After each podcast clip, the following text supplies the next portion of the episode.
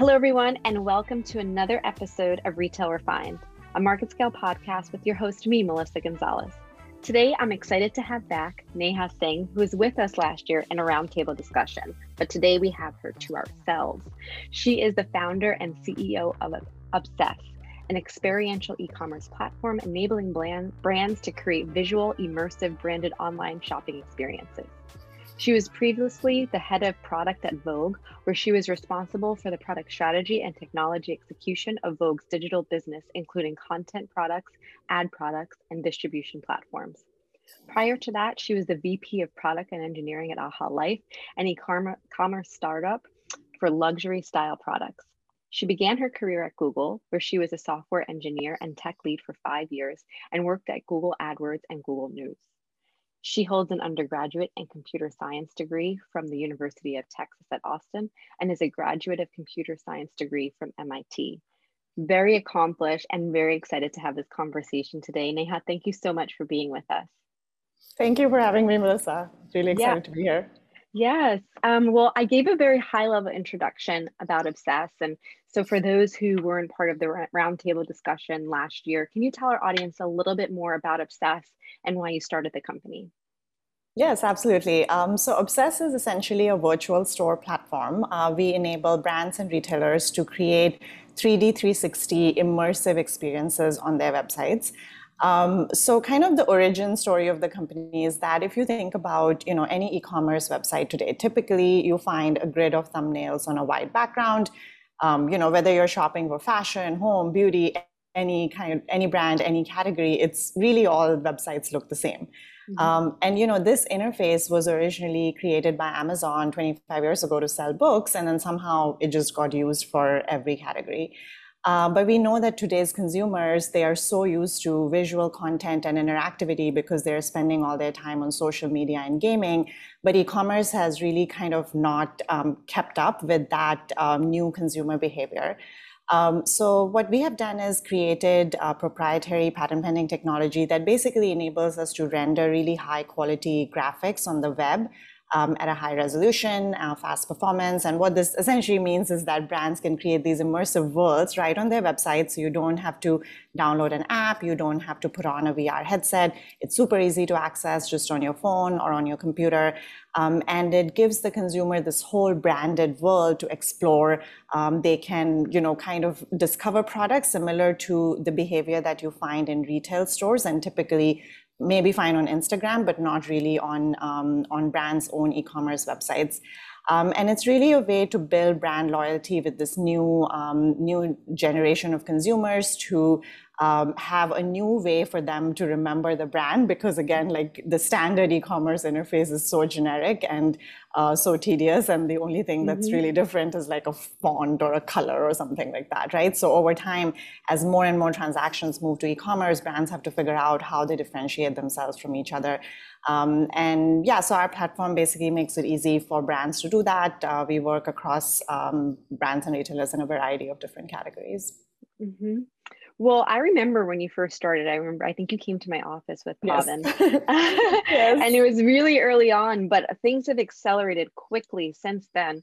Can you talk to us a little bit about how you've seen consumers evolve over the past couple years? And you know, obviously, the past twelve to eighteen months, I think, has been an accelerant to that, and how those changing behaviors have also kind of, um, I think, it contributed to the opportunity and growth of obsess and you know what you're bringing to brands yeah, absolutely. So I think, you know, kind of talking about two different um, sets of behaviors that consumers, um, consumer behaviors that have accelerated in the last couple of years.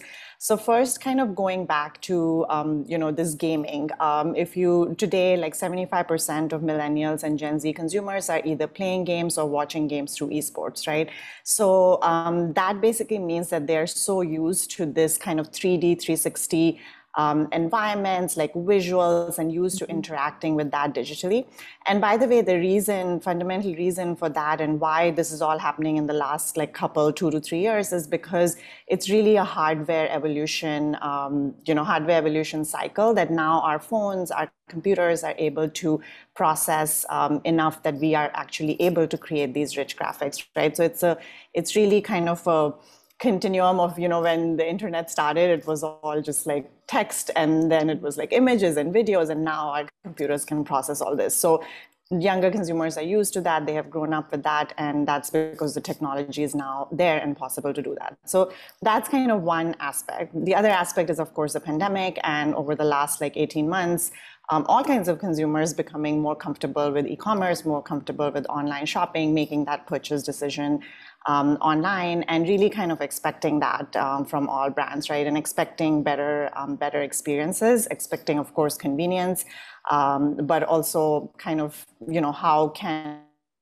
how can a brand delight me? Like I'm here all day at home and I need mm-hmm. uh, I need a distraction. So I think I think the combination of all those things is uh, what is leading to the rise of experiential e-commerce um, where you know just the same way that experiential as you very well know in you know for the last five to ten years came to retail and now mm-hmm. consumers are expecting the same kind of experiences um, online as well no absolutely i mean I, I've never shopped so much online as I have in the past 18 months. So, so I get it. And it's so important that it's a great consumer experience. Can you share some of your, your clients with the audience, maybe some of your most recent um, and I know you have some like new emerging categories because when you first started, you were a little bit more into the fashion, but now there's more beauty happening. So can you tell us about that? Yeah, absolutely. So, um, you know, we work with uh, brands across a variety of different categories as the platform itself is, you know, category agnostic. Any brand that wants to create, you know, a better consumer experience to sell products can do so. So, uh, we work across many different categories, including in fashion, we work with Coach, um, Tommy Hilfiger, a lot of beauty brands. We work with Dermalogica, NARS, um, Charlotte Tilbury, um, Mary Kay. Um, we also work with Nayomi, which is like a lingerie brand in the Middle mm-hmm. East. We work with Sam's Club, which is a very different, obviously, category. We also work with American Girl um, in the toy category. So these are just like some of them, but also, you know, going, we are going into home appliances, mm-hmm. Um, media, entertainment, music. So yeah, and it's really interesting. I think over the last like six months, especially, we have seen kind of interest from just a lot of different categories that we weren't even targeting before, and just really amazing like consumer um, results as well from them. Well, speaking of results, um, what surprise learnings and insights have you had um, maybe over the past eight months when it comes to consumers' engagement with the platform? Yeah, so um, I guess, yeah, first of all, what we have seen is really kind of uh, consumer engagement across just the variety of demographics. So, as much as I'm saying that, you know, it's for uh, it's for like you know younger consumers but we first of all with kids like we have certain experiences for kids and we see absolutely off the charts engagement with uh, with the and which is just so awesome. I have no doubt. Like my daughter, her ability on these devices, especially when they went to virtual school, she's six. She could open Zoom, change her name, change her backgrounds. They all are using augmented reality. She's showing me how to do it, and she, you know, she's five, six years old. Yeah. So that was just like, that was just amazing to see, like, you know, off the charts results in terms of any engagement. But at the same time, we have a lot of very um, high end luxury brands that are targeting um, you know, much kind of um, older demographic. And we see like just a lot of comfort with this format because ultimately it's very intuitive. You know, you're, you're, you, uh, real world is 3D, you know how to shop in a store, you're doing the same thing online.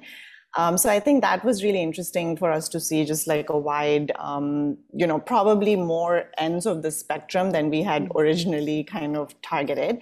The other um, other surprising thing I guess maybe not not so surprising from a consumer perspective, but from a brand perspective, we were originally targeting um, you know luxury brands as we thought they mm-hmm. are the ones who are you know where the experience is the most important, which obviously it is.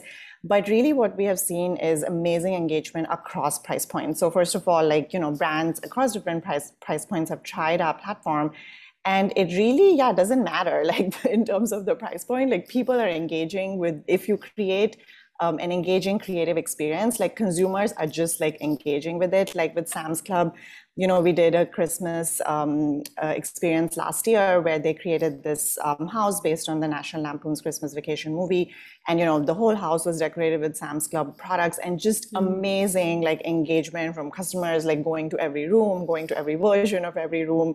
Um, so yeah, it's it's really you know it's really about just you know creating um, an experience, and if you make it interesting for consumers, they will um, you know they will explore it. Um, and then I guess the other um, kind of one of the other learnings that we have had, and maybe not so surprising, but maybe it is, um, is that ultimately in digital, right, some of the same same you know principles of regular sort of like UI UX design still apply to this in the sense that in digital people usually click on things that that are clear to them you know in real in real life like maybe we'll create some experiences where we want to have a lot of mystery or we don't want to show people what it is Sure. But in digital, it's like people don't necessarily like tap on things or click on things that it's not clear to them. So this has an impact on how we design our virtual stores, more in terms of very much like the layout and um, you know the user journey through it. So the more that it's a very um, clear layout, like you can see, you know, here's this section, here's this section, I can go here, I can go there. That gets the highest engagement. Whereas if you try to make it something where you know it's not really clear where the user can go or like what's behind this door um,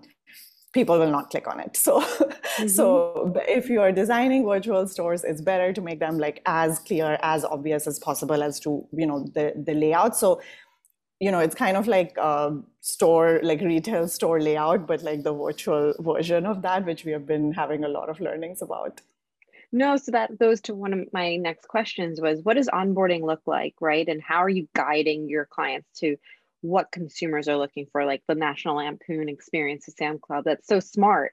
Are you working with the marketing team? Are you working with the store design team? Like, how how, do, how does that um, relationship work?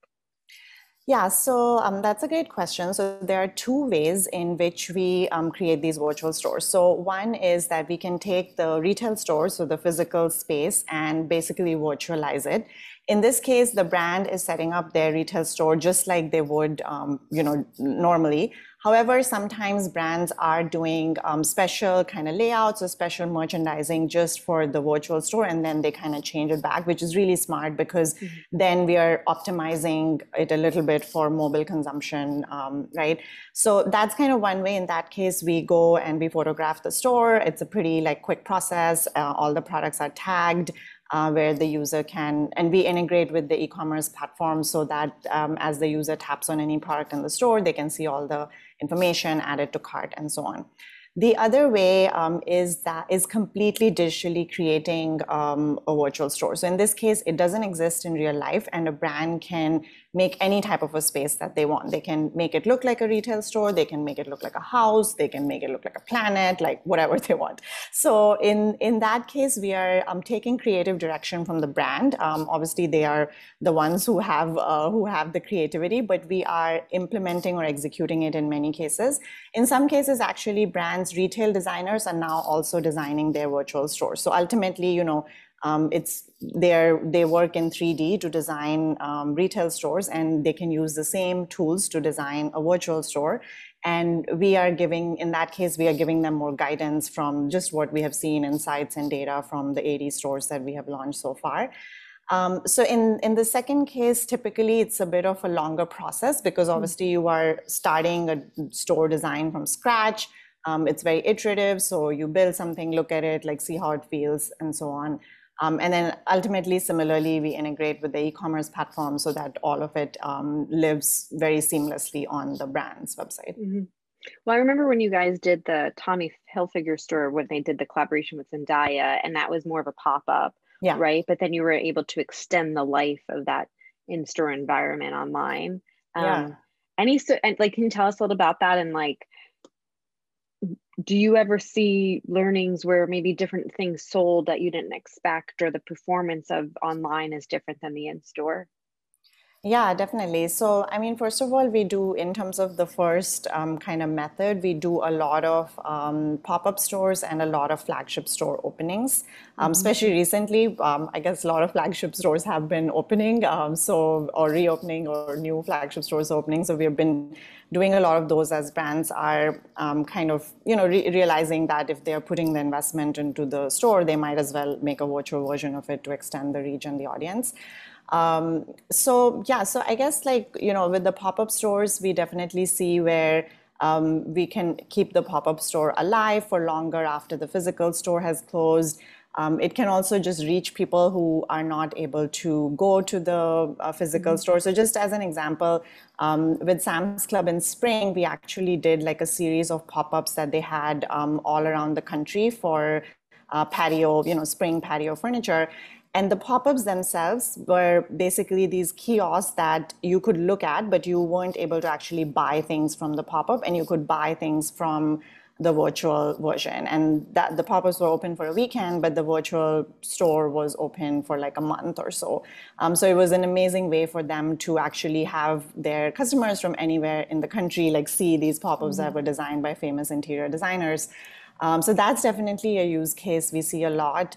Um, yeah, flagship stores, we have done a bunch of them recently, um, lots opening on 57th Street. Um, and yeah, I think what we see in terms of um, products, differences in product sold on, um, I think it's more different when we are digitally designing the store because if we are photographing the physical store, we generally tend to see the same um, similar patterns because it's hmm. very much the experience of actually going to the store. So the same products that have been highlighted in the physical store are the ones that appear most prominent in hmm. the virtual store. But when we are completely digitally designing a store, then it can vary a lot. And brands can also switch out, like in that case, products anytime that they want. So, you know, whatever, let's say their front display is, they can kind of switch out the products every week, just like they would right. on their site or um, so it, I think the most, uh, the thing that determines which products um, get the most clicks and buys is really the placement, which you know is very much like how retail uh, stores are designed as well. So that that works very consistently, um, and just how how and where you um, display the products determines that. Right, uh, that makes sense. So, um, you guys um, recently raised a new round of funding, 10 million, right? Um, what are your, what are your growth plans? What is on your technology evolution roadmap? Yeah, so um, for the new round, um, in terms of our platform, we are making um, a lot of um, kind of new um, innovations as well as um, a lot of new integrations. So in terms of innovation, one of the biggest um, sort of areas in our roadmap is around social shopping with friends. So shopping with friends is, of course, something you do in you know real life, and but it hasn't really ever like translated online because the format has not really led to it. So we are building uh, capabilities where you'll be able to um, go to the virtual stores and shop with your friends together uh, in a over a video chat and see each other like in the store. So it's going to be a totally different, you know, thing for online shopping. Like it's never been done before. Of course it's very common in games again where you are all looking at each other and talking to each other while you're playing a game. So it's kind of bringing that behavior into online shopping. But just a lot of other you know for us it's very important to make the experience human. And so we already have um, some things in the in you know in some of our virtual stores where you have people who can welcome you into the store we want to make that functionality much more interactive so um, someone can guide you through the store. You can talk to a sales associate while you're in the store. So a lot of those like human touch points. Um, so that's kind of one area of our development. The second is really around just um, when I said integrations, it's um, you know what we are finding is that brands are using these virtual stores as a way to promote a lot of their um, in-store services and their mm. digital services as well beyond products. So right. in-store services, like so you can book an appointment. Uh, you should be able to book an appointment directly through the virtual store or book a virtual consultation. So having all these kind of just built into the virtual store, so you can just complete this action without having to leave the experience or sometimes you know in some cases like the some of the stores have like restaurants and you can make a reservation in mm. in the so yeah a lot of these kind of um, these services which is very interesting that it's also a way that brands are promoting services beyond products so that's kind of on the tech roadmap side and then beyond that you know uh, we are expanding sort of to new verticals, um, mm-hmm. and we are, we are going to use this new funding to do that as well as um, geographically. No, that makes a ton of sense. And that's interesting. I mean, you want to keep people captive in a platform as long as you can, right? When they leave, then yeah. you see drop off. So um, your roadmap um, is exciting in itself, but from your lens and what you're sitting, where you're sitting, I guess is my final question is what is what does VR look like in the next three to five years? Like, what's the possibilities? Where are we going?